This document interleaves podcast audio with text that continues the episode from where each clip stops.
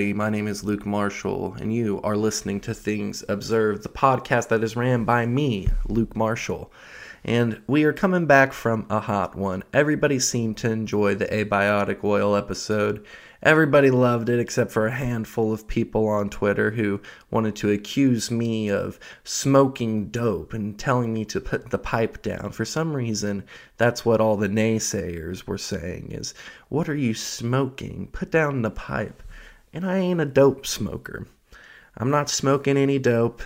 And even if I was, would that invalidate the Soviet scientists who worked hard to bring us abiotic oil theory? I don't think so. But anyhow, we're coming back from a hot one. I hit it out the park, and now I'm stepping back up to the plate. So hopefully we can knock another one out of the park, and everybody likes this episode as much as they liked the last one. Anyhow, you know, it's funny. I did the abiotic oil episode and I find the theory persuasive, but I'm not even smart enough to necessarily conclude that it's 100% true for myself. I just put it out there as something that I've been thinking about, something that I think is interesting. And most of the time when I talk about subjects, it's stuff that I'm pretty well versed in stuff that I tend to be more knowledgeable about. And the first time that I'm kind of talking a little bit out of my ass, the first time that I am not uh not that I'm an expert on anything, but you know, the first time that I'm not as well versed in a subject, of course, that's the one that really ends up getting a lot of attention. And I had people on Twitter who were trying to argue with me and what have you. So I thought that that was kind of funny. But anyhow, I'm stepping back up to the plate. The pitcher is looking at me. He's winding back, and now all there is left for me to do is to keep my eye on the ball. So, anyhow, today we're talking about the 2001 anthrax attacks, the attacks that happened right after 9 11, but are not remembered as well as 9 11. People just seem to forget that one but they never forgot the 9 11 attacks. So, anyways, we are going to go real deep into it, but just to kind of set the backdrop, we had the three towers collapse from two different planes. We have a plane hit the Pentagon. We have a plane that is downed in Shanksville, Pennsylvania. The whole nation is in terror. We have the Bush administration who is wanting to scale back civil liberties in order to, to you know, fight the terrorist evil. There's talks about invading the Middle East shortly after 9/11. The US will invade Afghanistan. The nation is terrified. There's talks about a second attack coming in the near future. Maybe Al Qaeda will strike again. So that is where the nation is at when we are talking about the 2001 anthrax attacks. So the anthrax attacks began in September of 2001, you know, shortly after the 9/11 attacks and victims would start to be identified from the anthrax attacks on October 3rd and would continue being identified through November 20th. And so 22 people were thought to have been infected with anthrax, 11 with inhalation anthrax, and 11 with cutaneous anthrax. And all of these people are thought to have, um, all of these people who got infected are thought to have got it as a result of letters sent with dried spores through the mail. Um, so the bacteria Bacillus anthracis is a single celled microorganism that has an active state, which means that it can reproduce and that it can take nutrients. But when it is in a dormant state, it means that there is no metabolic activity going on.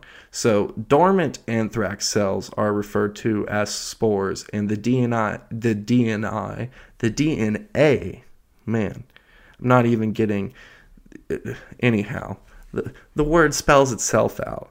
DNA inside is protected by a coat. So, as a disease, anthrax can take form cutaneously by like entering through a cut or something like that, and it results in swelling in the area. It gets all black and nasty when forms with a black scab in that area. One can also get anthrax um, through ingestion and that can result in gastrointestinal anthrax. And then the final way of getting anthrax is inhalation anthrax. So you breathe that in, and that is the one that is most likely to get you got. So don't go around huffing anthrax. It is uh, not a good high from what I hear. So Anyways, those are the three, and I know anthrax can't get you high. I'm just joshing around here. But anyway, those are the three forms of anthrax. And the one that comes to mind for most people when you're thinking of anthrax is inhalation anthrax. You get some strange letter in the mail that says, you know, Israel is great, or Israel sucks, deaf to Israel, deaf to America. And all of a sudden, you have a cloud of anthrax around you, you're breathing it in then you're dying before too long. That's kind of what we think of when we think of anthrax. So, anthrax spores of the Bacillus variety are some of the hardiest cells in all of existence. And due to this and how pathogenic it is, it has long been of interest to people who are wanting to have a biological weapon, who are wanting to conduct biological warfare. So, in World War One, Germany attempted to use it against enemy livestock. And then during World War II, the Allies would actually make plans, this is pretty crazy, to drop anthrax infected cattle cakes. That, you know, the cows would get it, they'd get anthrax, and this would restrict the food supply. In addition, they would also drop anthrax bombs on German cities, which were estimated to be capable of killing up to 3 million people but that plan never came to fruition. And so research into anthrax would persist through the Cold War. And according to author Graeme MacQueen, who is the author of the 2001 Anthrax Deception, a case for a domestic conspiracy, which is going to be one of my main resources today, he would um, explain that it would be one of the most studied aspects in all of biological warfare. And so the Geneva Protocol in 1925 would prohibit the use of bioweapons, but it said nothing about stockpiling or developing new methods.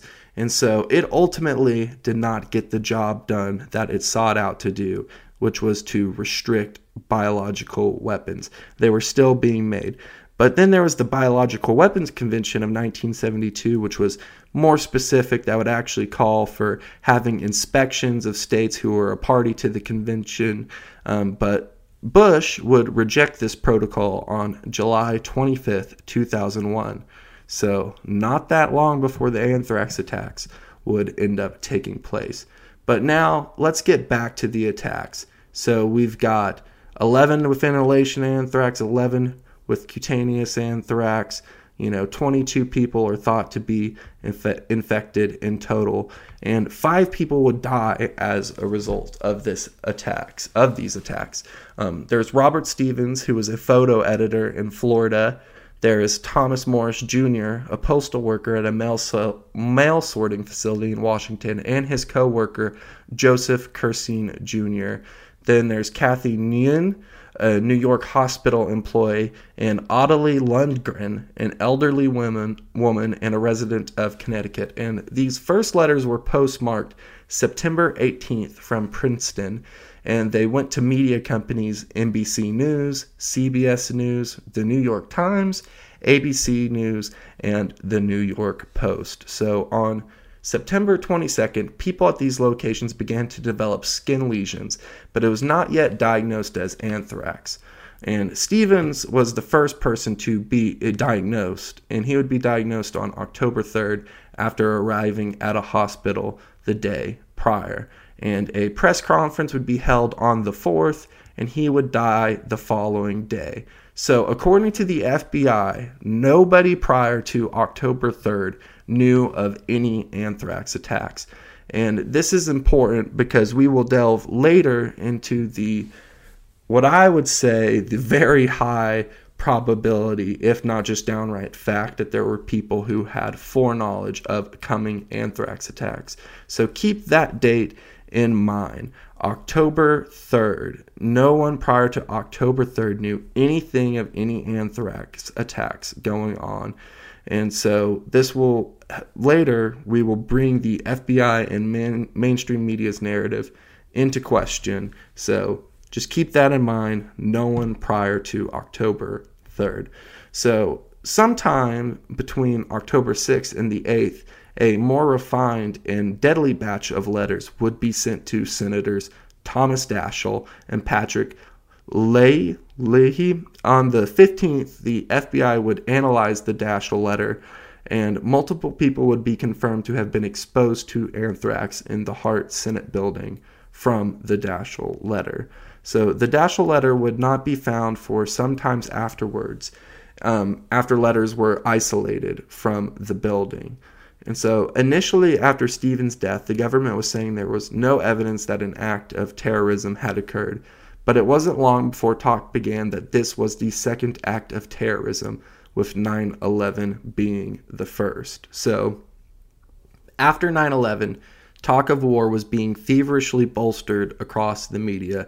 You have, you know, your neocon politicians, whether it be Rumsfeld, Wolfowitz, Cheney, you name them, Bush himself, who were making the most out of the recent tragedy and framing it as an act of war rather than a crime to be investigated, which is very important. They didn't really want an investigation going on into 9 11, but by declaring it an act of war, then what else is there to do besides go to war and not have time to question anything, to look into, you know, who actually did the attacks, how the attacks were actually carried out, possibly find inconsistencies in the story. No, it was an act of war, and the only thing that made sense was to invade the Middle East. So the anthrax attacks that followed the attacks on the World Trade Center and the Pentagon, they would only further heighten the already existing fear uh, and paranoia and wartime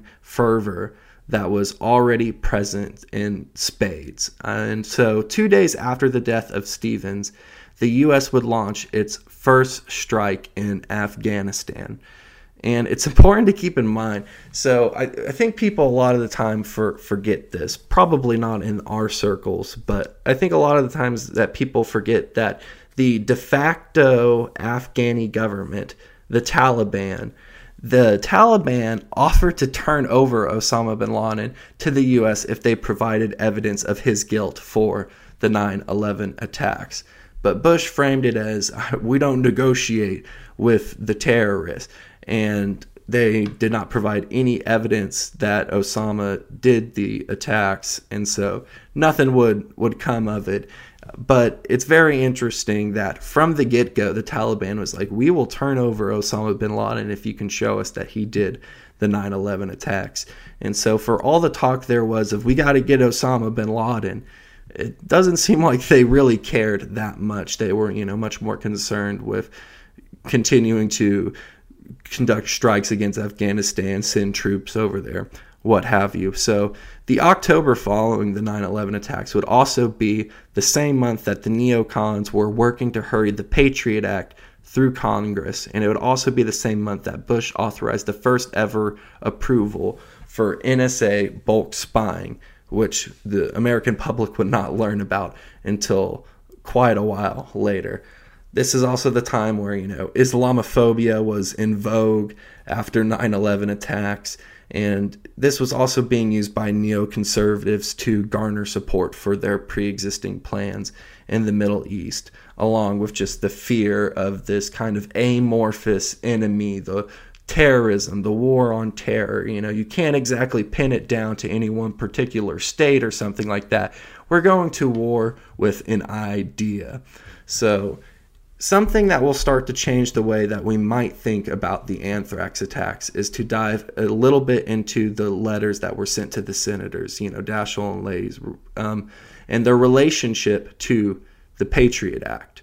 So on September, on September, excuse me, 12th, only a day after the attacks on the Twin Towers and the Pentagon, Bush would meet with congressional leaders, and he would be discussing the necessity of a uh, of a resolution that would allow the U.S. to use force. And so Daschle, who was the Senate the Senate Majority Leader, a Democrat, um, he would let it be known that he would be willing to propose such a resolution before Congress, but he would get the bill forwarded to him. And when he took a look at the bill, he was perturbed by the language that would basically permit Bush and his administration to go and this is quote anywhere anytime against anyone the bush administration or any subsequent administration deemed capable of carrying out an attack. And so what would daschle do? Well he would modify the resolution just a little bit to restrict the focus more on those who were deemed to be the perpetrators behind the 9-11 attacks as opposed to just you know we can go anywhere anytime do anything we want uh, kind of more laissez faire language of the initial resolution. So even with the modifications, I think that it should be said that the resolution still gave Bush great powers and it allowed him to assume his role as commander in chief. So as we'll dive a little bit deeper into Daschle, um, it's it's interesting that it's not even like he was like explicitly 100% against the Patriot Act. He would just we'll get into it, but he'll just kind of slow the process up. Wants to make slight modifications, but even that is enough to put him in great danger and is not something that pleased the neocons all that much. But anyways, not long after on September 17th, Attorney General John Ashcroft declared that he would be giving an anti terrorism proposal to Congress and that he would seek for Congress to pass it through within the week, which that in and of itself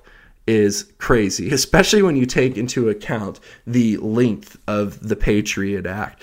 Uh, you know, it's like how long had they had this thing ready to go? And they were just, you know, I guess waiting for some sort of perfect incidents to incident to come along and give them the excuse to try and push it through. So they he Ashcroft wants to get it through in a week. Pretty ridiculous. And Congress would receive the proposal on Wednesday the 12th.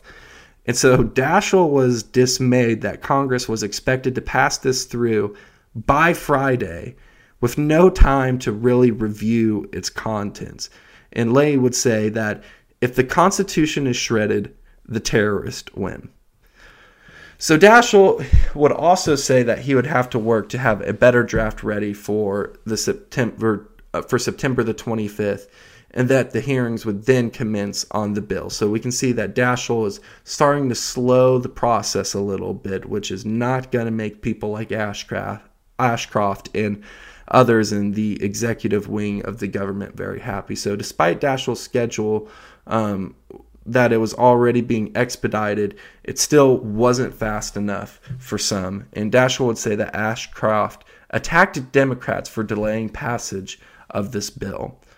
And so pressure would begin to, I guess, pressure would continue to mount for Congress to pass the bill, with Bush discussing the importance of the bill, and then rumors in the media of a future attack by Al Qaeda were beginning to happen, and a possible bioweapon attack that may even include an attack with a crop dusting plane. So we have all this crazy stuff that's going on in the media, and we will talk in much more detail here in just a little bit about a lot of the rumor mongering that was going on in the mainstream media.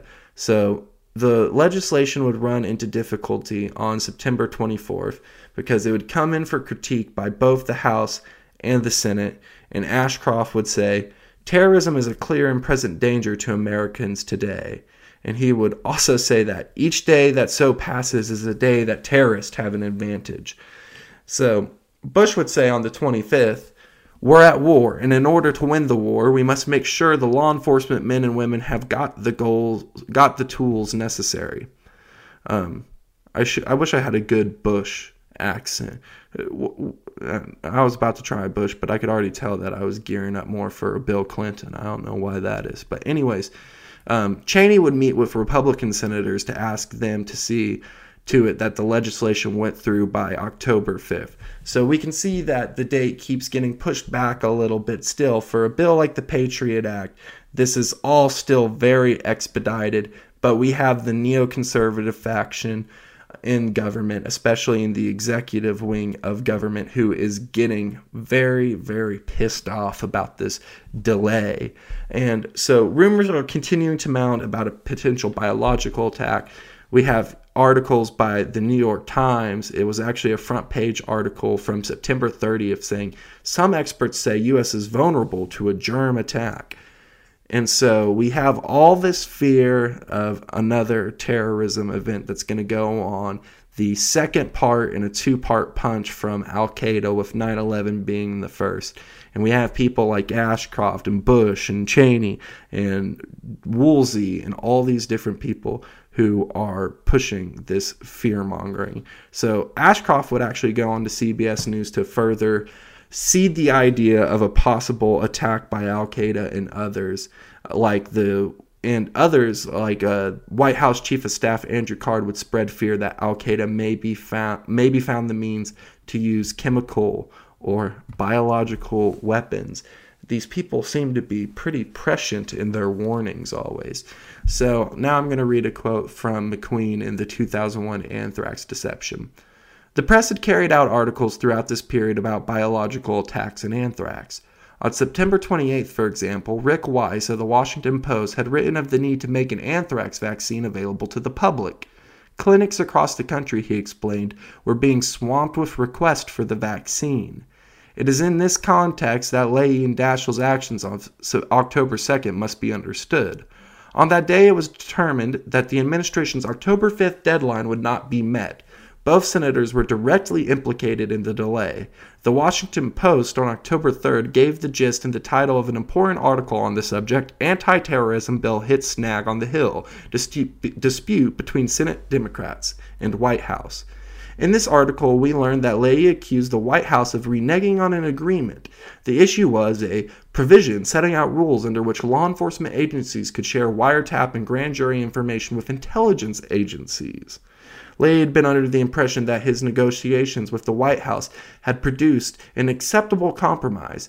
Suddenly, he discovered the compromise had been rejected. As Leahy balked, Attorney General John D. Ashcroft accused the Democratic controlled Senate of delaying legislation that he says is urgently needed to thwart another terrorist attack. The Senate, Ashcroft said, was not moving with sufficient speed. Talk, he complained, won't prevent terrorism, adding that he was deeply concerned about the rather slow pace at which the legislation, legislation was moving. Daschle reports the article supported Leahy, although he was committed to seeing the legislation passed quickly. Daschle said that the doubted that he doubted the Senate could take up the legislation before next week. In other words, the October 5th deadline would not be met. Leahy and Daschle were the only Democratic senators mentioned in the article. Although this small act of resistance may seem trivial to us today, Republican Senator Orrin Hatch, supporting the administration, noted at the time it's a very dangerous thing. Apparently, it was indeed a very dangerous thing. Shortly after the October 5th deadline passed with no reenactment of the bill, letters containing anthrax spores were sent to Senators Leahy and Daschle. These letters were put in the mail sometime between October 6th and October 9th. Okay, so now on October 15th, a Washington newspaper would report on the front page Hill braces for anthrax attack. And later that day, Daschle's intern would open a letter containing anthrax spores along with a letter that ended in Allah is great. And since the anthrax was aerosolized, many in the Senate building would be exposed to the anthrax. Um, it being aerosolized is just exactly what it sounds like. It's making it to where it distributes better in the air. A lot of the times, anthrax powder can tend to clump and stuff like that, but there are things that big wig scientists who are much smarter than I am can do to manipulate it to where it does not clump and it spreads easier to where it is more deadly. So, thanks to all the big wig scientists out there for coming up with cool shit like that and keeping the world running. Um, so the building had to be evacuated. Uh, there are two separate versions of the Patriot Act at this time, and they would have to be made into one. Um, they would have to be synthesized together, and this would have to be done in temporary office spaces because no one is in the Hart Senate building at this point. and it was all pretty. Rough's not the right word. It I mean, people are doing it in like offices. There's not good access to computers. People are writing down things on like notepads to like maybe consider putting into the bill or something like that. I mean, just crazy shit. And so we, um, on the 26th, Bush signed the bill into law. And once again, I think it's interesting to note that Daschle and Leahy never actually opposed the bill but they really only delayed the process of it passing and they wanted to modify just a couple things. Nothing all that crazy. But what do you have it? They still get attacked by those, you know, crazy Islamic terrorists, if we're to believe the media on the issue. But we're going to get real deep into why there's probably more to it. But I thought that it was instructive to look at how the two senators who happen to get letters of anthrax happen to be the ones who stand in the way of the Patriot Act getting pushed through at light speed by people like Ashcroft. And so this attack also would be further effective in not only terrorizing the public, but government officials in the nation's capital. And so while more could be said, let's go ahead and look into who exactly could have been responsible for this attacks and all the incidents that strongly suggest foreknowledge by certain people. Or you could even say a certain group of people with a certain neoconservative bent in their ideology. But anyhow let's get into it so, almost immediately after the attacks, the media began to speculate with no evidence that the attack had been carried out by a foreign group. Obviously, that foreign group being Al Qaeda as the main suspect, as well as possibly Iraq backing Al Qaeda. And so I don't need to explain a whole lot to such a well informed audience as the one that I have how this fell particularly in line with the agenda of the neocon cabal who was guiding U.S. foreign policy, who still to this day guide U.S. foreign policy and their plans for the Middle East that long predate 9 11. You know, the PNAC guys, the ones who are waiting for a new Pearl Harbor so that way they can assert U.S. hegemony across the globe. But anyhow, the Al Qaeda narrative was not hard to sell to a public who had just been told that it was Al Qaeda, Osama bin Laden, who is responsible for the 9 11 attacks. You know, it was the cave dwelling, dialysis taking boogeyman who is responsible for all of our problems. And that's why we can't have nice things like civil liberties and what have you.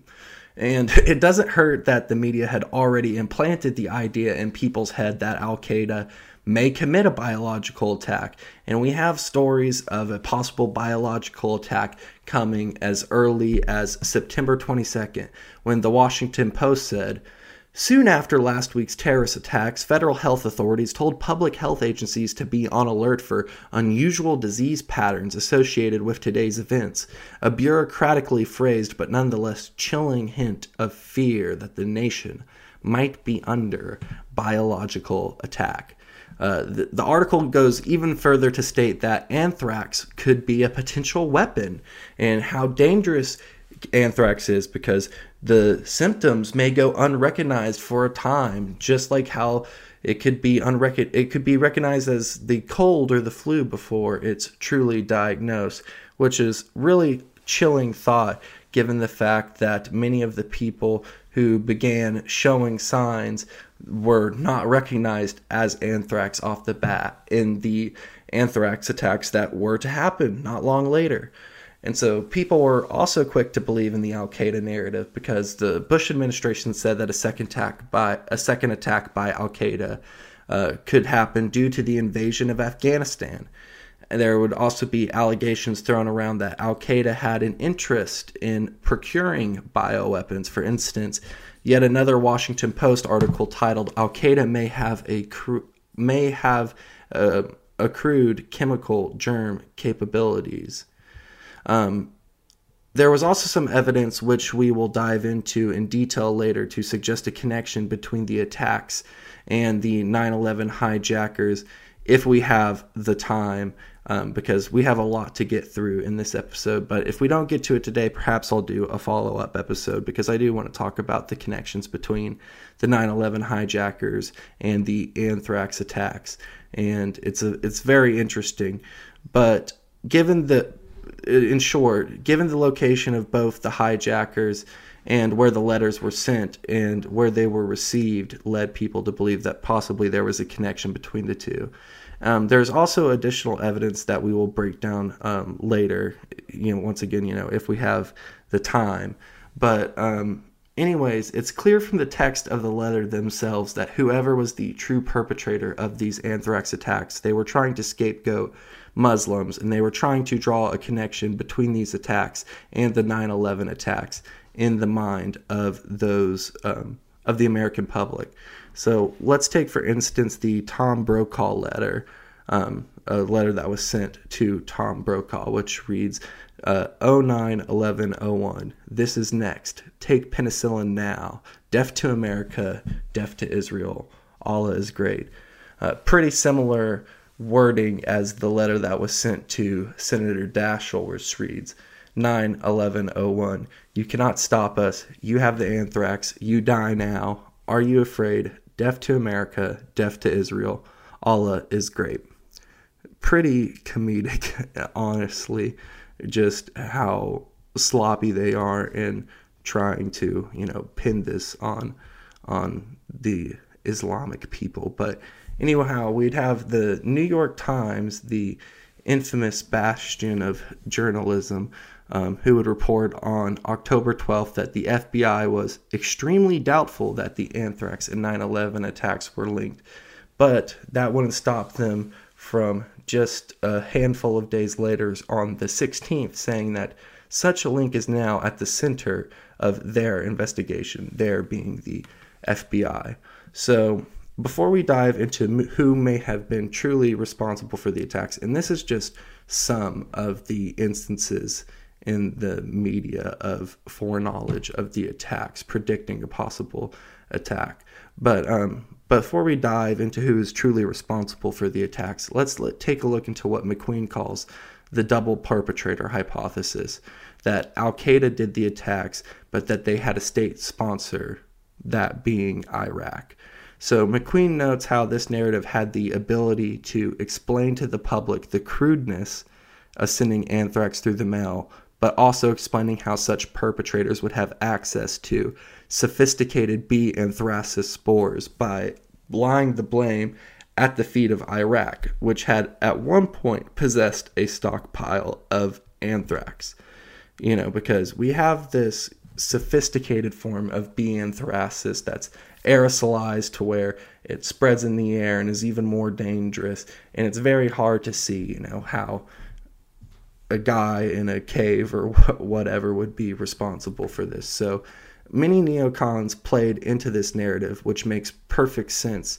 Um, not in the light of the evidence at hand, but when one considers their ulterior motives and you know promoting invasion of the Middle East and asserting American hegemony across the globe and in that region in specific. So um, another example we have of some kind of weird foreknowledge is neocon Charles Krauthammer, um, the German hammer, I don't know. Um, Charles Krauthammer, who would support this narrative in an article he wrote for The Observer on October 5th, only a day after Stephen was announced in the press conference to have had anthrax sickness.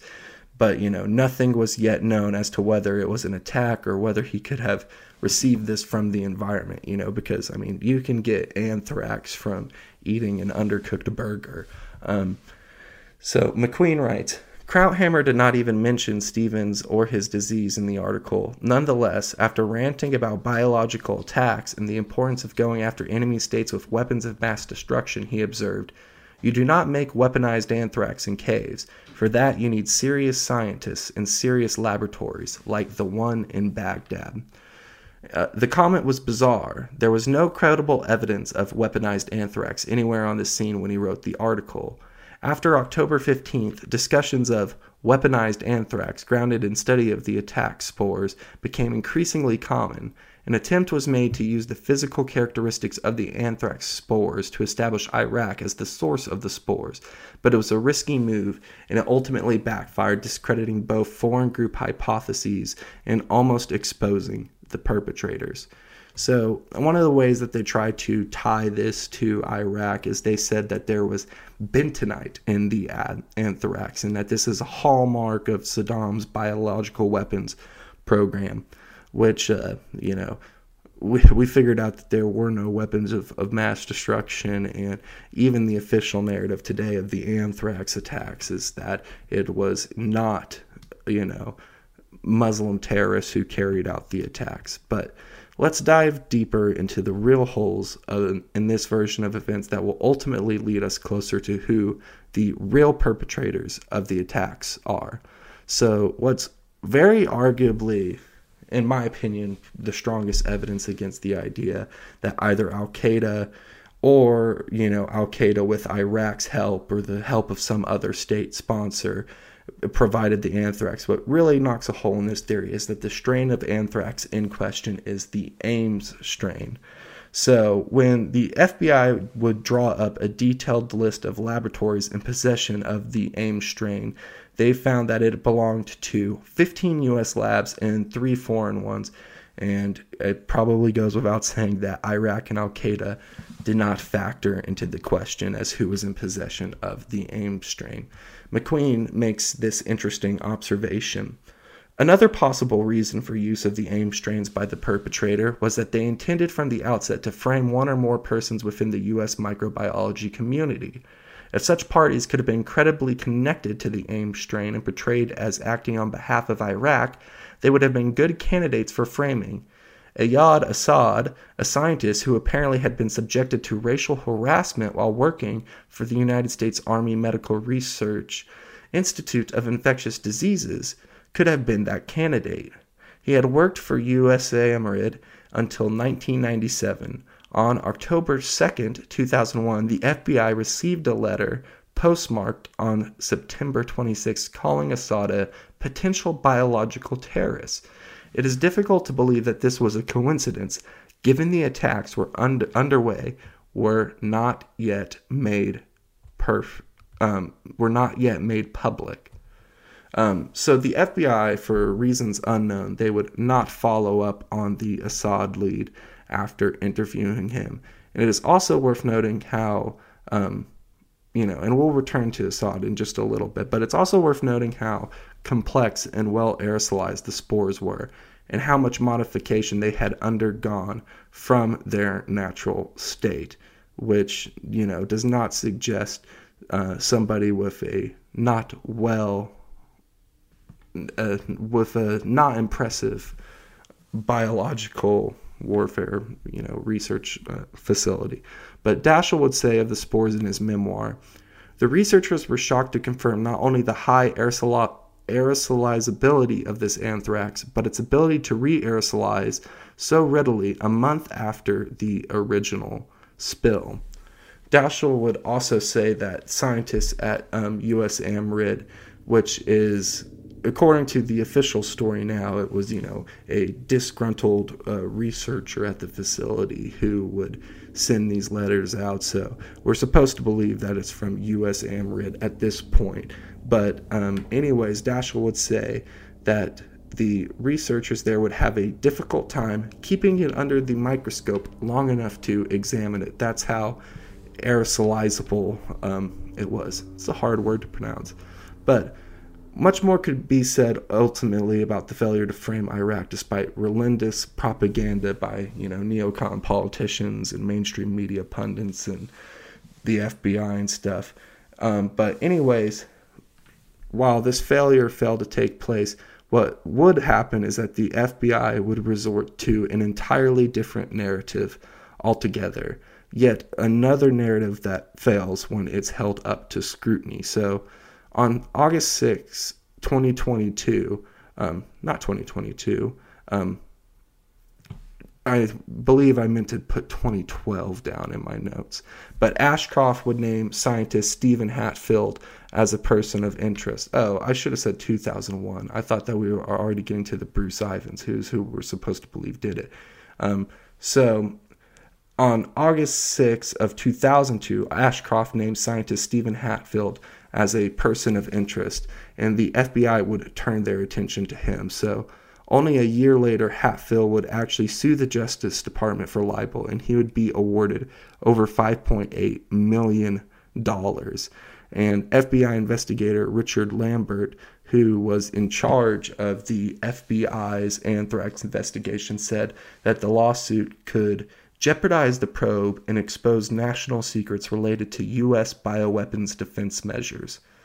But something that's also interesting is that Lambert would later file a federal whistleblower lawsuit where he said the FBI greatly obstructed and impeded the investigation. So, Whitney Webb would write in her article, All Roads Lead to Dark Winter, which is going to be another one of our primary resources for today. And I will link that article and the three part series that it's the first part in in the description below. So I recommend everyone go check it out. But she would write Former FBI agent Richard Lambert's whistleblower lawsuit would later reveal that the FBI had intentionally withheld a wealth of evidence that proved Ivins' innocence. That's Bruce Ivins, who is the person who would eventually be accused of being the real anthrax perpetrator, disgruntled guy. Um, anyways, and further charged that the Department of Justice and FBI had crafted an elaborate perception management campaign to bolster their assertion of Ivins' guilt that included press conferences and highly selective evidentiary presentations, which were replete with material omissions.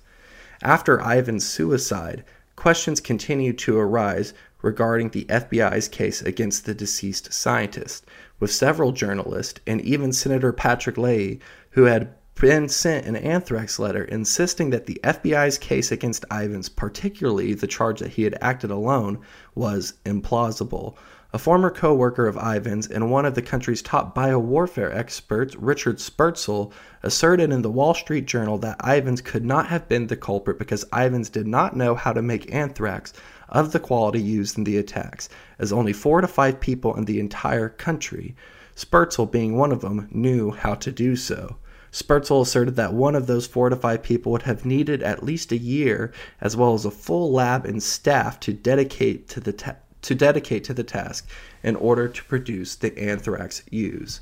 So, um, I jumped a little bit ahead of myself, but ultimately, the FBI would announce that Dr. Bruce Ivins, who was an employee of the United States Army Research Medical Research Institute of Infectious Diseases, quite the mouthful, the Fort Detrick lab, was the perpetrator of the anthrax attacks. So Ivins would just so happen to die shortly after he was deemed the culprit.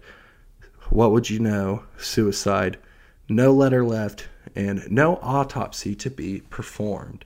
So, whether or not he actually committed suicide is anyone's guess, but MacQueen, in his book, The 2001 Anthrax Deception, I think notes that if he actually did commit suicide, the FBI harassment and pressure placed on him bears some responsibility for his demise. But I think, you know, with there not even being any autopsy or anything, that it's reasonable to have some doubts about whether it is that he actually committed suicide in the first place. But now I'll read from MacQueen. But the case against Ivins was subjected to serious critique from the beginning. On October 6, 2009, attorney Barry Kissin, responding to an invitation by one of Congressman Rush Holt's aides, submitted a detailed and historically important memo to Mr. Holt's office on the anthrax attacks and the associated cover up.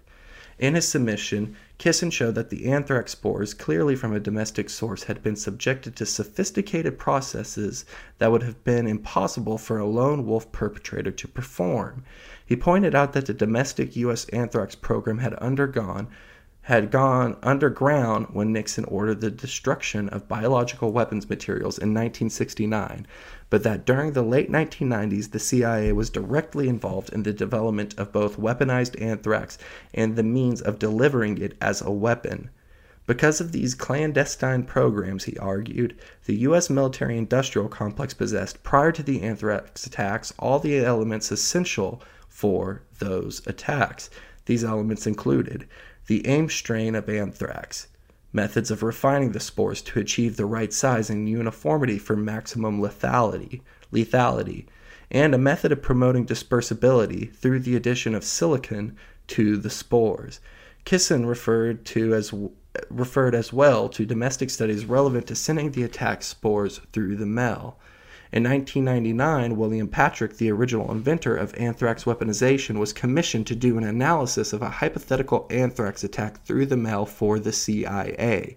Ultimately, this classified document was leaked to the media. In his report, entitled Risk Assessment, Patrick explained that 2.5 grams is the amount that can be placed into a standard envelope without detection, and the anthrax letters addressed to the senators contained about 2 grams of anthrax. In a footnote, Patrick noted that the U.S. had refined weaponized anthrax powder to the unprecedented extent of a trillion spores per gram. The degree of revi- refinement corresponds with the extraordinary purity of the anthrax in the letter addressed letters addressed to the senators. So Kissin would go on to argue that one of the main suspects in creating the anthrax should be the Battelle Memorial Institute which is a military and CIA contractor who helped to weaponize anthrax in the late 90s. And so obviously this would put a big hole in the official story because if it did not come from the Fort Detrick lab, but if it instead came from the Battelle Memorial Institute, then it could not have been Bruce Ivins who was the one going around sending these anthrax letters. And it should be noted that Battelle had the facilities to work with dry anthrax as opposed to the laboratory in Fort Detrick, at least if we're listening to Kissin. And so Kissin would also point out how the FBI would work to keep Battelle's name out of the investigation, as well as the silicone in the anthrax not being mentioned in the investigation, which is a signature of U.S. weaponization of anthrax. And so evidence would continue to mount against the FBI's narrative. And some of these are from unlikely places. Um, and it wasn't intentional. It's not like they set out to, you know, put holes in the FBI's case or anything like that. It's just that if we look at what they have to say as opposed to what the FBI has been saying, the narratives don't line up. And so one of those would be a study from the National Academy of Sciences report and on the attacks and another uh, place would be two articles that were published by Martin Hugh Jones, Barbara Rosenberg, and Stuart Jacobson for the Journal of Bioterrorism and Biodefense. And so the latter publication would hypothesize that the spores were coated in silicone using a tin catalyst. And they say that the measures needed to do this are complex and highly esoteric processes that would not that could not possibly have been carried out by a single individual. They would require a laboratory with specialized capabilities and expertise not found at United States Army Medical Research Institute of Infectious Diseases. So these this research would then begin to explore the potential of silicone microencapsulation, which still would require a state laboratory of some sort. So, you know, they're kind of developing this theory even further. And MacQueen summarizes the researchers had by this time come to suspect that both tin and B. subtilis, a contaminant of the attack spores, originated at Dugway Proving Ground, the U.S. Army testing ground in Utah. And they suggested Dugway, possibly in close collaboration with Battelle, as the source of the spores. They expressed the opinion that the microencapsulated spores may not have been prepared especially for the attack letters, but may have been already present in a U.S. military program, being then removed by a person or by persons for the 2001 attack. And um, the researchers themselves would summarize their research as follows. The process of spore microencapsulation requires special expertise, specific documented chemicals, and sophisticated facilities. The known clues point to Dugway or Battelle, not USAMRIID, as the site where the attack spores prepared. Crucial evidence that would prove or disprove these points either has not been pursued or has not been released by the FBI. Okay, so the FBI, you know, they say that Ivins could not properly account for overtime he spent at the lab. He said that he was there you know, late at night and that he was working on prepping for his upcoming attacks and that they would the FBI would also say that this kind of overtime was unprecedented in his work history, but three separate publications, including PBS Frontline, would conclude that he was doing legitimate work during his extra hours and that the extra hours that the FBI claimed were abnormal, out of place, were said by these publications to have not been so out of the ordinary. So, once again, we'll go back to MacQueen.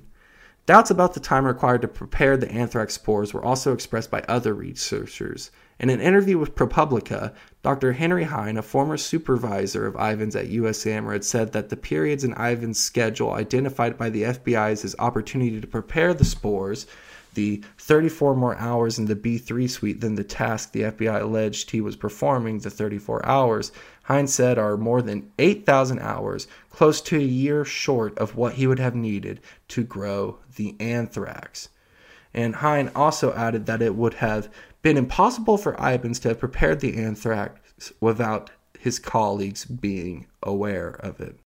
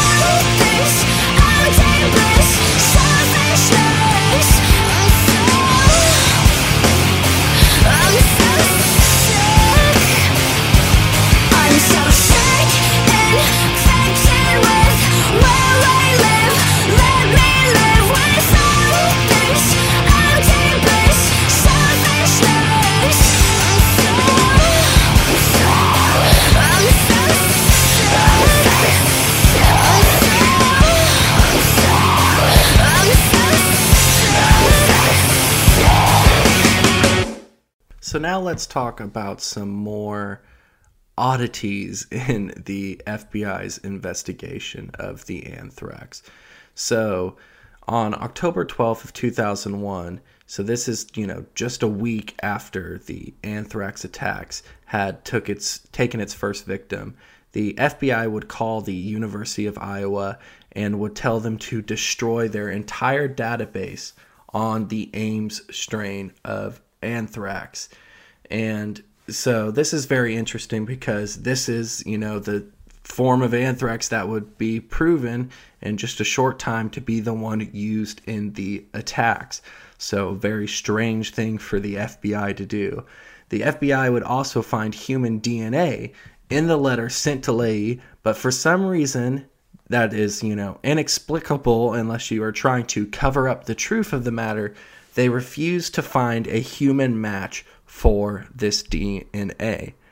And so, despite all of this, it would end up being settled that, you know, the official narrative is that it was a lone madman who worked at the United States Army Medical Research Institute of Infectious Disease.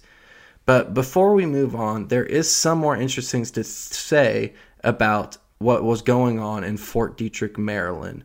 So, during the administration of Bush Sr., highly def- deadly pathogens of Ebola, anthrax, hantavirus, and AIDS, an AIDS variant, and two unknown, which, you know, presumably classified specimens would just happen to go missing. And these would never be found. And an army spokesperson would say, what I would say ridiculously is that they were most likely thrown out with the trash, which um, perhaps there was a garbage man who had a very bad day at work. But Whitney Webb, uh, Whitney Webb would write in her investigative piece, All Roads Lead to Dark Winter, an internal Army inquiry in 1992 would reveal that one employee, Lieutenant, Lieutenant Colonel Philip, Je- Philip Je- Zack, had been caught on camera secretly entering the lab to conduct unauthorized research, apparently involving anthrax. The Hartford Courant would later report. Despite this, Zack would continue to do infectious disease research for pharmaceutical giant Eli Lilly and would elaborate, collaborate with the U.S. National Institute of Allergy and Infectious Disease throughout the 1990s. The Courant had also noted that a numerical counter on a piece of the lab equipment had been rolled back to hide work done by the mystery researcher later revealed to be Zack, who left the misspelled labeled anthrax in the machine's electronic memory. The Courant's report further detailed the extremely lax security controls and chaotic disorganization that, the, that characterized the U.S. Army Medical Research Institute of Infectious Diseases lab in Fort Detrick. This same lab would, a decade later, be officially labeled as the source of the anthrax spores responsible for the 2001 attacks, which were also officially said to have been the work of a deranged USAMRIID researcher. So it is interesting to note that Zack Phillips, Lieutenant Colonel, he would continue to conduct unauthorized research at Fort Detrick, and he was also, and this is very interesting, the Islamic man, uh, Assad, who we formerly mentioned, who was being bullied and harassed by, you know, co co-workers of his. One of the people who was harassing him was who else but Lieutenant Colonel Zack Phillip. So all very interesting stuff. But anyways, we will um, also, just before we move off the subject of USAMRIID, in July of 2019, the same Fort Detrick lab that would be shut down by the C- CDC after it was. Uh, this is the same Fort Detrick lab that I believe the anthrax came from, would be shut down by the CDC after it was discovered an accurate inventory of toxin was not being kept, and the closure due to these violations of biosafety protocols would be hidden from Congress, and then the lab would be reopened in November before all the issues had even been resolved. So, once again, I'm going to read from Whitney Webb, and then we'll move on to some more instances of foreknowledge. The same day that the lab was controversially allowed to partially reopen, which was the result of heavy lobbying from the Pentagon, local news outlets reported that the lab had suffered two breaches of containment last year, though the nature of those breaches and the pathogens involved were redacted in the inspection findings report obtained by the Frederick News Post. Notably, USAMRIID has since the 1980s worked closely with virologists and virology labs in Wuhan, China, where the first epicenter of the current novel coronavirus, coronavirus cases emerged. The Chinese government has since alleged that the virus had been brought to China by members of the U.S. military, members of which attended the World Military Games in the country last October. So, while all that should be enough to seriously bring into question the official narrative and to suggest that there is possibly some sort of domestic group in the United States who was responsible for the attacks, let's begin to dive just a little bit deeper into possible foreknowledge of the attacks. So, foreknowledge of the attacks. Once again, I'm going to be reading from Graeme MacQueen. Brigitte Nacos, in her book Mass Mediated Terrorism, relates that her research has revealed a huge wave of advance warnings in the US media, including 76 references in the New York Times to biological or chemical terrorism, 27 of which specifically included anthrax between September 12th and October 3rd of 2001. That is to say, there were a plethora of bioweapons warnings in the New York Times before there was supposed to have been any knowledge of an actual anthrax attack. Of the 10 most intriguing warnings in the New York Times in the two weeks before that newspaper reported the first case, most of the articles mention anthrax explicitly, and many show the involvement of U.S. government leaders in these warnings. Health Secretary Tommy Thompson, Defense Secretary Donald Rumsfeld, Attorney General John Ashcroft, and White House Chief of Staff Andrew Card were among those involved. What is bound to strike an investigator looking back at the anthrax attack is not that the government was caught off guard, but that key government officials seem to have had foreknowledge of the attacks. And this propaganda seems to have been effective, at least if we are to trust a poll by Newsweek that was published on September 23rd that showed 8 out of 10 Americans thought that a biological attack was likely.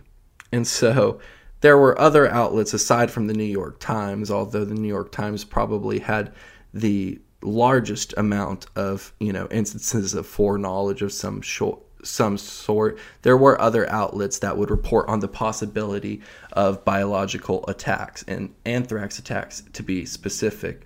So, the Washington Post published an article entitled Experts Won't Rule Out Another Attack in US, where Newt Gingrich would warn the next stage after this will be chemical, biological, and nuclear weapons.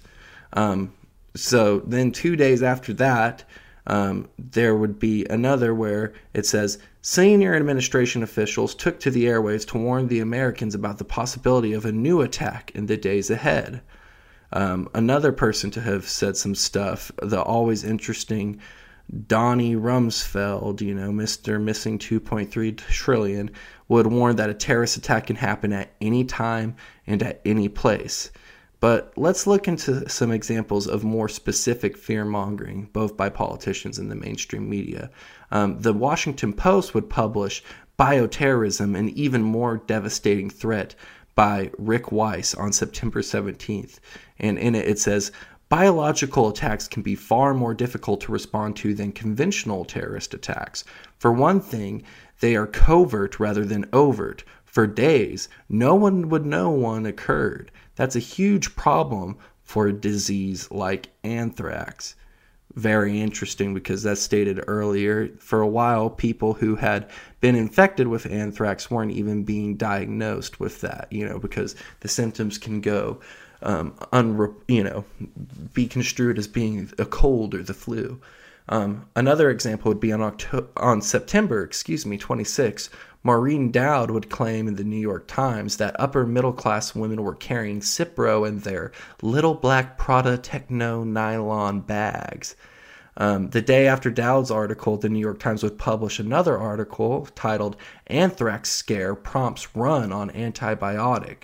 And the amb- antibiotic it's talking about is Cipro, which is used to, um, you know, prevent infection from anthrax. And it's of note that the White House White House staff had been placed on Cipro on the day of the 9/11 attacks, and we will discuss that a little bit more later. But on this note, the public interest group Judicial Watch would actually file a lawsuit against U.S. government agencies um, and wanted to know why White House staff, including Bush himself, had been on the drug for almost a month before the attacks. Um, Richard Cohen, a Washington Post columnist, would say in Slate magazine in March of 2008 I had been told soon after September 11th to secure Cipro, the antidote to anthrax. The tip had come in a roundabout way from a high government official, and I immediately acted on it. I was carrying Cipro way before most people had even heard of it. And who did this come from? We'll get into him in depth, but we know that it was Jerome Hauer who was actually telling people to get on Cipro. And we will talk about Jerome Hauer in depth later. Um, but another example of possible foreknowledge of the attacks, this one interesting, being a instance of possible p- predictive programming in relation to the anthrax attacks, was a mini series planned for NBC called Terror. Um, work had begun on the show on October 24th of 2001, and filming was set to begin on September 24th. And the show was supposed to have Al Qaeda setting off a, a bomb in a New York subway, followed by an anthrax attack. And MacQueen mentions another show that eerily foreshadows the anthrax attacks in his book. There was also a CBS series about the CIA that had been written apparently before September 11th and began to be broadcast in late September. One show in the series involved a planned terrorist attack in the U.S. using anthrax. The CIA in this story discovers that perpetrators intended to use a crop duster plane to spray the deadly disease. The theme of the CBS story is said to have been suggested by a CIA consultant working with CBS. Um, another interesting example of possible foreknowledge is the New York Times on September 30th publishing an article with the headline Some experts say US is vulnerable to a germ attack. And this article would mention anthrax as well. And it's worth noting that the anthrax letters were in circulation at the time of the article's publication. And, you know, there are many more instances of both media and government officials having what seems to be a likely foreknowledge of the attacks. Or, you know, I don't want to make it seem like everybody knew that the anthrax attacks was going to happen, but it seems as if some people are seeding this narrative to people in the media and what have you, so that someone has some sort of foreknowledge of this attack. And, you know, apparently they did a good job of instilling fear into everyone because, you know, there was a run on Cipro, as mentioned in the New York Times article, anthrax scare prompts run on ambi- antibiotic. And, you know, there's, you know, a pharmacist in the article who's like, we can't keep it in stock and, and what have you. But now let's look into another interesting example of what is very likely foreknowledge of the attack. And I think that this is the most interesting one, and that is Dark Winter.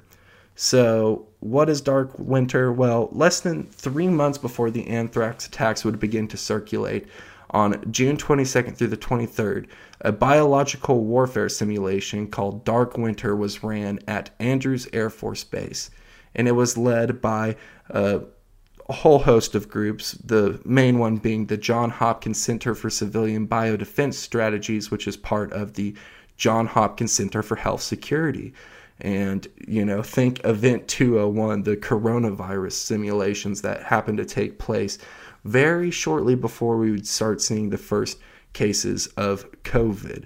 So, you know, very interesting. But they would host this along with the Oklahoma National Memorial Institute for the Prevention of Terrorism, which I assume was created after the Murrah Building bombings. That was also likely perpetrated by the CIA, as well as the Center for Strategic and International Studies, which is a think tank. I think that they still do stuff to this day.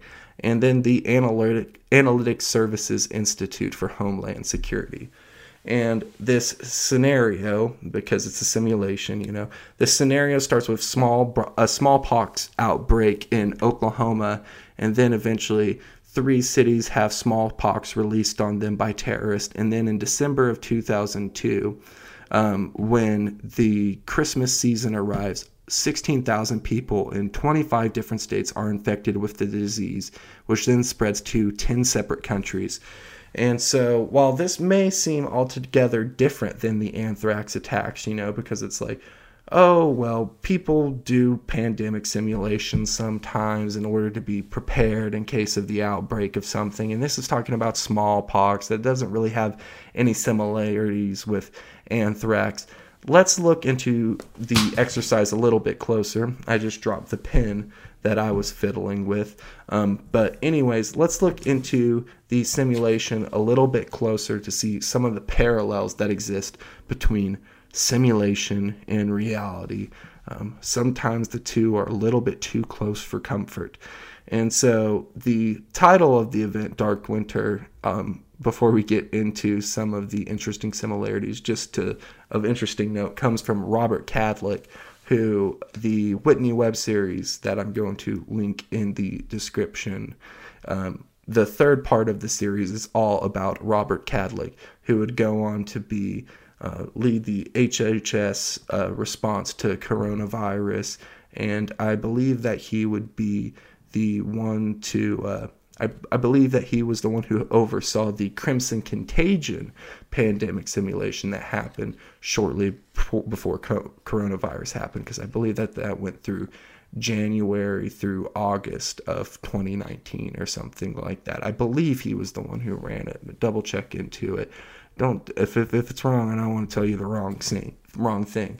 But anyways, so in the Dark Winter exercises Letters containing threats and threats of future anthrax attacks are sent to mainstream media, and these anonymous letters are able to help identify the strain of smallpox that is being used by the terrorists because each letter contained a genetic fingerprint of the smallpox strain matching the fingerprint of the strain causing the current epidemic. That comes from the Dark Winter script. But, anyways, in the simulation, among the deaths of people is of a high up government official. I think it was like the Secretary of State or something in the Dark Winter scenario. So, um, but also in this in simulation, Osama bin Laden is one of the main suspects of the attack. And as the events in this scenario unfold, they begin to theorize that perpetrators may have been a state or a terrorist group with state sponsorship. So there's another parallel between the anthrax attacks and this dark winter simulation. And a list of key suspects is given to the FBI and the CIA, and it's a short list with Iraq being one of the primary suspects.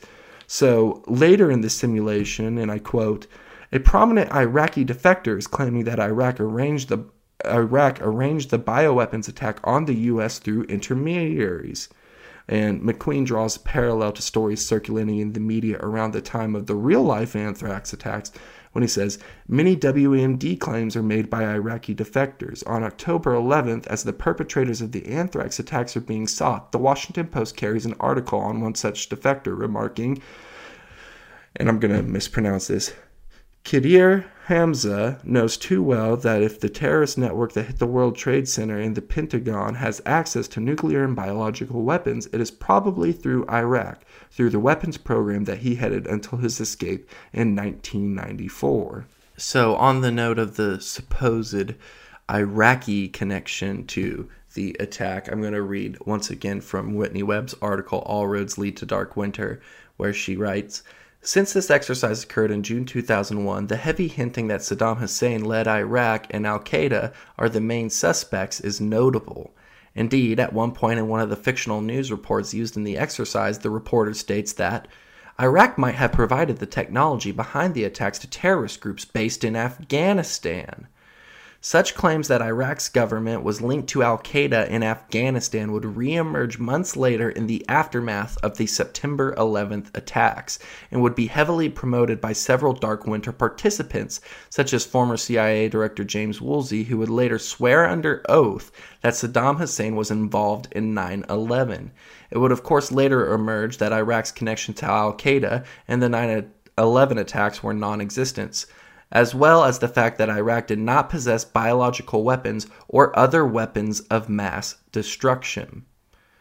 Okay, so that's all very interesting, but let's go back to some similarities between the Dark Winter exercise and the real life anthrax attacks. So, another similarity in the simulation to the real life attacks is the crackdown on civil, civil liberties.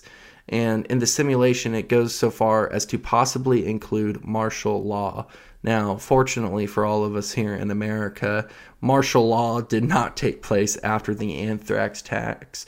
But in real life, it would be, you know, the Patriot Act, NSA surveillance, you know, mass surveillance, the establishment of military tribunals, and the war on terror. You know, there's all kinds of examples of the loss of civil liberties.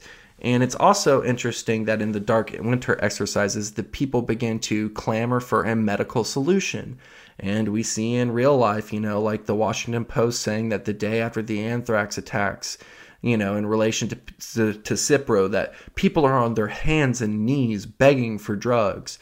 So, all very interesting. And it's interesting that in both simulation and reality, there is increased tensions between the public and Arabic people. And finally, in the simulation, the perpetrator is determined to most likely be Iraq. And this would also be the line given to the public about the real world anthrax, anthrax attacks by, you know, neoconservatives and the political and media sphere. Uh, oh, I almost forgot on the note of the, you know, loss of civil liberties and stuff like that. Another thing that's interesting in the Dark Winter exercise is the problem of misinformation circulating and stuff, which would end up being interesting because that would also be a part of the Event 201 exercise in relation to COVID, the problem of misinformation. And now, what do we see? That, I mean, probably with this episode, you're going to see something that suggests that you check out what the CDC has to say about COVID, you know, because I talk about it in this episode and I'm probably going to mention it in the description. And we are all too familiar with now the possibility of spreading misinformation. And you know you shouldn't listen to bad things like things observed. Instead go listen to the CDC or the World Health Organization and get the truth from them. So anyways now let's talk about some of the participants in Dark Winter and their relations to the anthrax attacks and even one with 9/11 and to the COVID stuff that's going on now, and we can see some of the continuity of agenda in that. But anyways, let's dive into some of these folks. So let's start off with Judith Miller, old Judy here. So one of the players in Dark Winter was Judith Miller, and she probably had an easy time as MacQueen rightfully notes in his book, playing her role as a New York Times journalist in the simulation because she was a New York Times journalist in real life, if you can even call her a journalist. But um, she was on October 26th, she would co author an article with William Broad, and they would claim that there was bentonite in the anthrax. And this is one of the things that was, you know, tried to used to frame Iraq as having some sort of responsibility in supplying the terrorist with this anthrax because, you know, bentonite is supposedly a hallmark of the Iraqi weapons program. Um, Miller would also co author a book with Broad as well as Stephen Engelberg entitled Germs, which would claim that Iraq had an ongoing bioweapons program and interestingly, the book was published on October 2nd, the same day that the first inhalation anthrax victim was taken to the hospital. And the anthrax attack seemed to really help out old Judy here with her book sales because after the anthrax attacks, it would help launch her book to becoming a New York Times bestseller and would also help further propagandize the public about Iraq and its alleged biowarfare program and this book would actually be held up by, if I remember correctly, people in the Bush administration trying to, you know, say that Saddam needs to be taken out and stuff like that. Oh yeah, I actually got a quote here in my notes about it. Um, we'll get to that in just a second. But you know, the story doesn't end there. On October 12th, Miller would actually receive a letter containing inert powder at her office in the New York Times. She is the one at the New York Times who received one of these anthrax letters. But lucky for old Judy here, it was not real anthrax that was in it. It was just, I don't even know what it was, but some sort of inert powder that I guess was made to just further terrorize people. Someone wanted to scare the shit out of Judy. Uh, she receives one of the anthrax letters, and she just so happens to be one of the people who uh, is concerned with bio warfare and all that this stuff. So I don't know, interesting stuff. But this would help ultimately to further promote her book as well as giving her something to write about. Um, journalist Alex Pareene, this is the quote I was talking about, would write about her role in promoting Iraq propaganda leading up to the invasion and he just kind of tells it like it is. So this is a pretty fun quote. She was hyping bullshit stories about Iraq's WMD capabilities as far back as 1998, and in the run up to the war, her front page scoops were cited by the Bush administration as evidence that Saddam needed to be taken out right away. So she would be let go from the New York Times in 2005. Um, one could wonder if it's about because you know the fact that her claims about Iraq were proven to be patently false, but who knows? But, anyways, let's get into another one of these Dark Winter players. My personal pick for the most interesting guy, most likely in this whole Dark Winter narrative.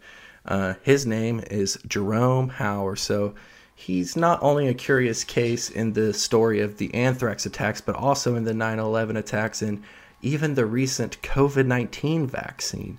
So Hauer was instrumental in linking the 9 11 and the anthrax together in the public mind. And let's just get a little bit into his background. A New York Times article would discuss Hauer's hospital vice president mother, who would help him when he was 15 get a job in the hospital morgue, where his job consisted of cutting open the guts and cleaning it and pinning it and making it ready for the pathologist to review quite the job for a 15 year old. Um, but the Times would continue to say that he likes guts, viscera, innards, the stuff things are made of. So I don't know. We've got Hauer, who at the age of 15 is playing around with dead bodies. Pretty interesting. But he would go on to get a master's degree in emergency medical services from John Hopkins. And his whole life, he uh, I, he's still kicking around. His whole life has basically just been to being a crazy paranoid guy who's always dreaming of ways the world's going to end. Uh, he would uh, be a member of the neoconservative think tank, the Committee on the Present Danger, which is interesting in its own right. Sorry if there's a dramatic edit there. The dog was going bonkers. But, anyways, yeah, the Committee on the Present Danger was formed during the Cold War, starting in the 50s, and they would just stir up fear of Russia, as you know, think tanks from the 50s in America were prone to do. And they were very influential in the Reagan administration. There would actually be 33 members of the committees who would find a role in the Reagan administration, if I remember properly. But uh, some of the people who were involved with this committee were Richard Perle, CIA Director William Casey, those are just a couple. And the committee would be revamped after it had been dormant for a while, and Hauer would join. And recently, the group has been promoting trade war with China and reparations for COVID, which uh, I don't know we were also doing work in the Wuhan lab. So even if that's where the origin comes from, and I do think that that's likely, we also need to look at some stuff like DARPA and stuff like that too. But hey, what are you going to do? Uh, Fauci. Um, but Hauer would spend almost eight years working, and this is interesting to our story, at the U.S. Army Medical Research and Development Command, which oversees the Fort Detrick lab. Um, so Rudolph Giuliani now let's just dive into some 9/11 stuff. So Rudolph Giuliani would take the job of keeping New Yorkers emergency prepared out of the hands of the police, and he would place that responsibility on a special new office that he would create, the Office of Emergency Management. and he would make Jerome Hauer its first ever director. But before his position in Giuliani's office, he would be the head of emergency management for IBM, and he would also be an advisor to the Justice Department. He would actually brief Bill Clinton on bioterror threats, and he regularly consulted with Israeli intelligence. So we've got Hauer here, connected connected guy, some pretty interesting stuff going on around him. But it has been reported that it was actually Hauer's idea to house the offices for emergency management in the World Trade Center 7 building, even though people were hesitant about this decision because of the 1993 World Trade Center bombings. But Hauer would end up leaving his role of director of the Office of Emergency Management in 2000, only to take up a position in the World Trade Center as the managing director of Kroll Associates, a private security slash intelligence firm that's been described as the Wall Street's CIA, but I've also heard it compared to Black Cube or something like that. But I think that that the latter would be a more accurate representation. Um, French intelligence would even say that Kroll was a front for the CIA, as described in an article in the Washington Post. But Kroll would also investigate Saddam Hussein, interesting, which shows the task of the company weren't li- limited to providing security services for the buildings. And it also just shows that, you know, you have this private intelligence firm where you have all these CIA and Mossad guys and stuff working, and they're looking into Saddam Hussein. So I'm sure that they can, you know, get to the bottom of it. Uh, Whitney Webb writes In 1999, the New York Times would describe Hauer's job as sitting around all day thinking up horrifying ways for things to be destroyed and people to die. It would also note that Hauer described his expertise regarding specific emergency situations as follows helicopter crash, subway fire, water main break, ice storm, heat wave, blackout, building collapse, building collapse, building collapse. His obsession with building collapses even led him to house trophies of the building collapses he had overseen and reported to, responded to. How odd then that Hauer's multi million dollar bunker itself would fall victim to building collapse, falling into its own footprints in seven seconds on September 11th of 2001. So where was Hauer on September 11, 2001? Well, instead of being in his office on that day, Hauer would be busy talking with Dan Rather, where he would say, you know, within no time of the attack, that Osama bin Laden was the one behind it. And it's also interesting to note that while on Rather's show, he would say that the reason for the collapse of the towers was weakening of the structure from the plane's impact and the towers on the the plane's impact on the towers, and as well as the burning of jet fuel. So it's very interesting when one considers considers that not a lot, if any, steel structured high rise buildings fall into their own footprint near free fall speed because of normal office fires or you know, in the case of World Trade Center 7 or because of you know massive amounts of jet fuel. Yeah just interesting that he was so on the ball when it came to it and Hauer would go on later that day to say on ABC News in an interview with Peter Jennings that he had heard of concerns for the building's structural stability before which I'm not sure if this is right. Someone can double check me, but didn't they create the World Trade Center buildings with the possibility of a plane crashing into it in mind? Like, wasn't that one of the things that they factored into it when they built the building? I, I don't know if that's true or not. Could just be something that I had heard, but I, I think that, that, that, that that's true. But anyways, I don't know. Sound off on me on Twitter or something if I'm stupid and I said the wrong thing.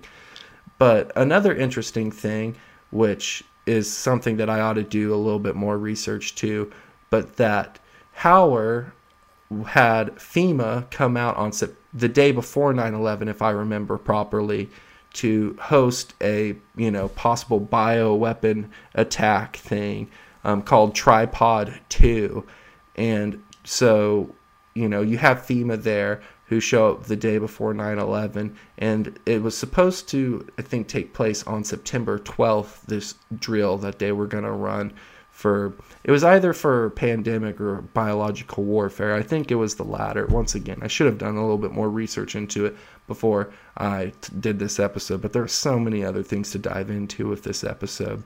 when I was trying to prepare. But these FEMA guys who would come out would actually end up helping with the 9/11 emergency response. But it's just interesting that on you know 9/11 that this was that this was all going on, and especially when we think about all of Hauer's other you know strange connections to to things concerning 9/11 and the anthrax attacks and how they were you know just happening to uh, Hauer's telling people in the Bush administration to get on Cipro. We've got this tripod two thing going on. He has worked at the Office of Emergency Management in the World Trade Center buildings. He, you know, Kroll employee, just all kinds of interesting stuff. But another Kroll employee, John O'Neill, was not as lucky as Hauer. He was, you know, the leading expert on Osama bin Laden, but he would you know, end up dying in the 9 11 attacks. So, I don't know. Just all very interesting stuff. But, anyhow, we will just move along with our story of Hauer. Um, Whitney Webb writes Hauer had prepared for a scenario just like the anthrax attacks as part of the Dark Winter biowarfare simulation, which occurred just months prior at a time when Hauer was a member of the John Hopkins Working Group on Civilian Biodefense, part of what is now the John Hopkins Center for Health Security, then led by Dark Winter co author Tara O'Toole. So, interesting stuff. Hauer would also, interestingly enough, work with Stephen Hatfill at the Scientific Applications International Corporation, where the two worked on handling anthrax and anthrax hoax letters. Hmm, interesting. And Hatfill would eventually be accused of committing the anthrax attacks, as we covered earlier, but he would eventually be cleared of the suspicion and the blame would be placed onto uh, Bruce Ivins. But Hauer would go on to push for anthrax vaccines from the company Bioport, and he would, you know, get contracts amongst government agencies for this Bioport vaccine. And Bioport would eventually change its name to Emergent Biosolutions after the Pentagon was sued for its mandatory Bioport vaccine program. The program would actually be deemed illegal by a court because the vaccine wasn't approved by the FDA for aerosol exposure to anthrax. So Hauer would go on to be a member of the Emergent Biosolutions Board of Directors, and he remains, unless it's just changed very recently, on the board to this day. So, Emergent made vaccines not only for anthrax, but for Zika and other viruses, as well as having the monopoly on Narcan, you know. So, uh, I guess that if, and I think that they've gotten in trouble for Narcan, or people have wanted to get, get them in trouble for Narcan because they have a monopoly on it, and they charge like bukus for Narcan, and have, I think, maybe even like tried to suppress cheaper alternatives to it.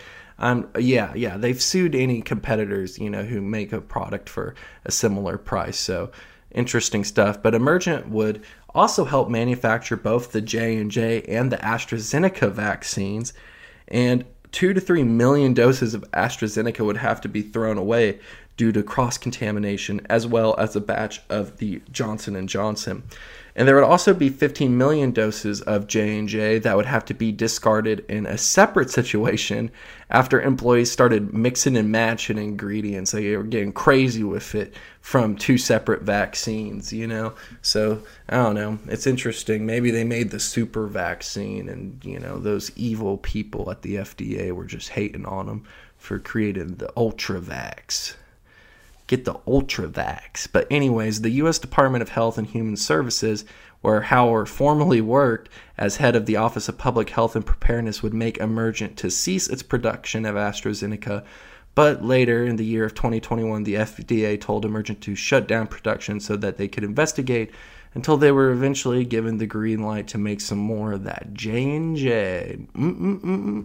Gotta love you some of that J and J from Emergent Biosolutions. But so long as we're talking about pandemic simulations, you know, we mentioned earlier uh, the Event 201 simulation, which was hosted by the John Hopkins Center for Health Security, along with the Bill and Melinda Gates Foundation and the World Economic Forum, you know, where all of our friends are. And they would simulate, you know, a novel coronavirus pandemic only weeks before COVID 19 actually appeared. So, I mean, like Dark Winter, both foresaw economic disruptions, crackdown on civil liberties, and the dangers of so called misinformation. And then there was, you know, the, the Crimson Contagion pandemic simulation from January to August of 2019. And that would also, you know, kind of foreshadow some of the stuff that was to come with the real world coronavirus response. But um, another Dark Winter participant, Robert Kadlec, he would actually lead the exercise, and um, then he would lead the Department of Human and Health Services for their COVID response. So, yeah, check out the Whitney Webb articles that I linked down to to learn more about Kadlec, another very interesting guy in relation to the whole Dark Winter simulations. But let's talk about the last Dark Winter dude. Although we could talk about all of them, whether it be Terry O'Toole or Kadlec. I mean, all these guys are are very interesting. But anyways, we'll just talk a little bit about James Woolsey just because of his relation to the anthrax attacks. But Woolsey, he would also have an easy time playing his role as the director of the CIA in the Dark Winter simulation because during the Clinton administration, he had been what else but the CIA director. And so now I'm going to read something from the Institute for Policy Studies, which said of Woolsey. Woolsey was an outspoken proponent of invading Iraq even before 9 11. As a supporter of the Project for the New American Century, the influential letterhead group founded by William Kristol and Robert Kagan to champion a Reaganite policy of military strength and moral clarity, Woolsey signed several open letters to government figures encouraging an aggressive military agenda. One such letter was PNAC's 1998 missive to Clinton, which served as the opening salvo in neoconservative efforts to support a U.S. invasion of Iraq. And finally, on Woolsey, I'll read something from MacQueen, which just you know does a good job of talking about his possible foreknowledge. But Woolsey began trying to implicate Iraq in the 9 11 attacks on the day itself and continued doing so thereafter when the anthrax attacks unfolded. He added them to the list of Iraq's likely crimes, telling the American Jewish Congress on October 22, 2001, that a war against Iraq should be waged quickly and ruthlessly. But Woolsey was not content to frame Iraq. He also played an important role in the wave of Islamophobia that hit the United States after the fall attacks. He gave his support to such scurrilous productions as the volume Sharia, The Threat to America, and the DVD The Third Jihad Radical Islam's Vision for America.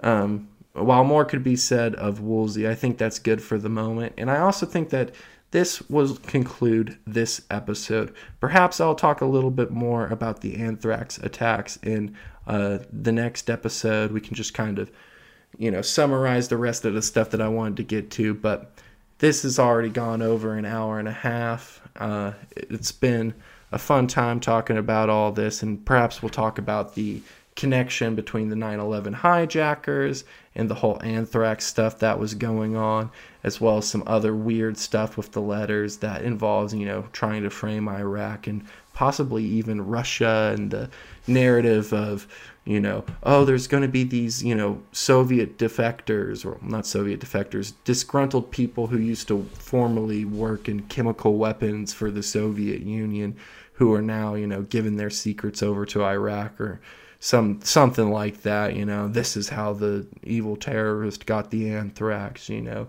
never mind the fact that it's the Ames strain and that it came from America, and it's almost certainly, you know anyhow, we just went over all that stuff. There's no need to rehash that. But if you liked this episode, if you've been enjoying the show, leave a review on Apple or Spotify or whatever it is that you're using. That's helpful to me. It helps it to get to other people to get to see it. People click on the podcast and, you know, they go, oh, other people like this. It must be good. And then they're fooled. And you can help me fool them. You know, together we can help fool people into liking this show. But, anyways, if you have something that you want to say to me, good, bad, somewhere in between, you can find me at Thing Observer on Twitter. You can also find threads that I put up there. The DMs are open, so anybody, even if I don't follow you, you can message me. I always like to hear back from you guys. But, anyways, hopefully you guys had a fun time. I thought that this was a fun one, and I think that it's some prescient stuff because a lot of the times when the I, I always get nervous anytime I see some sort of new simulation being run, like when the World Economic Forum was doing that cyber polygon thing with some other people talking about a possible uh, what did they call a cyber pandemic or whatever, you know, that that got me all worried walking around being like, is the power grid gonna be shut down so that they w- can bring in martial law or something? Just there's too many times where they're doing these I mean, on 9 11, they were doing their war game stuff that confused pilots and stuff like that, if I remember properly. You know, we got all this, whether it be Crimson Contagion, Event 201 in relation to COVID, we've got Dark Winter in relation to the anthrax attacks. I just don't like these guys playing games. Their games aren't any fun. They ought to find better games. But anyhow, hopefully you guys liked it and I will talk to all of y'all soon.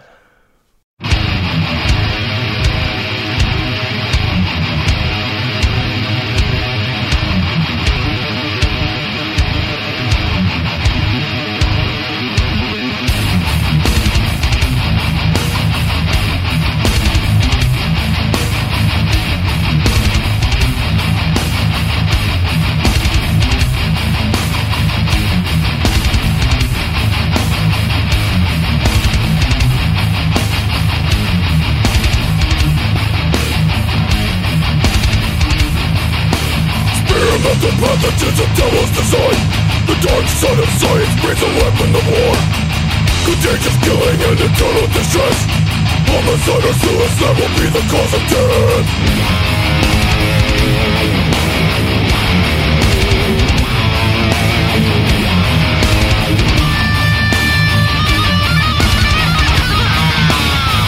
Eternal organs altered by the disease. Your brain disabled by the constant pain Erratic actions lead my thoughts to the blade. I've lost control, I've lost control. Make for your life, you won't escape the night. Your fate was sealed today. Disease is spread, you pray for death. Evisceration plague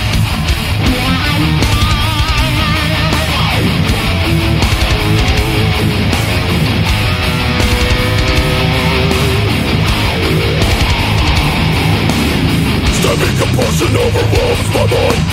Terrorized, screaming flows the dust of my night. I raise the blade from the chest to the crotch Organs and entrails fall to the ground. Beg for your life, you won't escape the night. Your fate was sealed today. Disease is spread, you pray for death. Evisceration plague Driven to kill, this is not my will. I am compelled to slay Invisible foe. Takes control. Evisceration plague.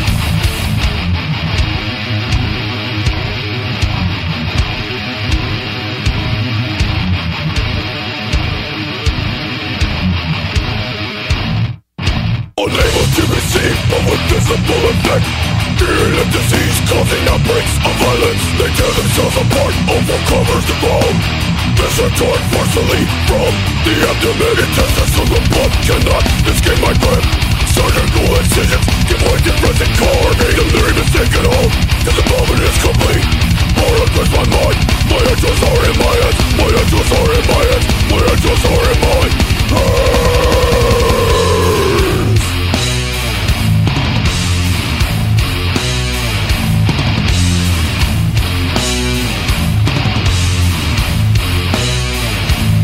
Plague leads to death. Plague leads to death. Plague leads to death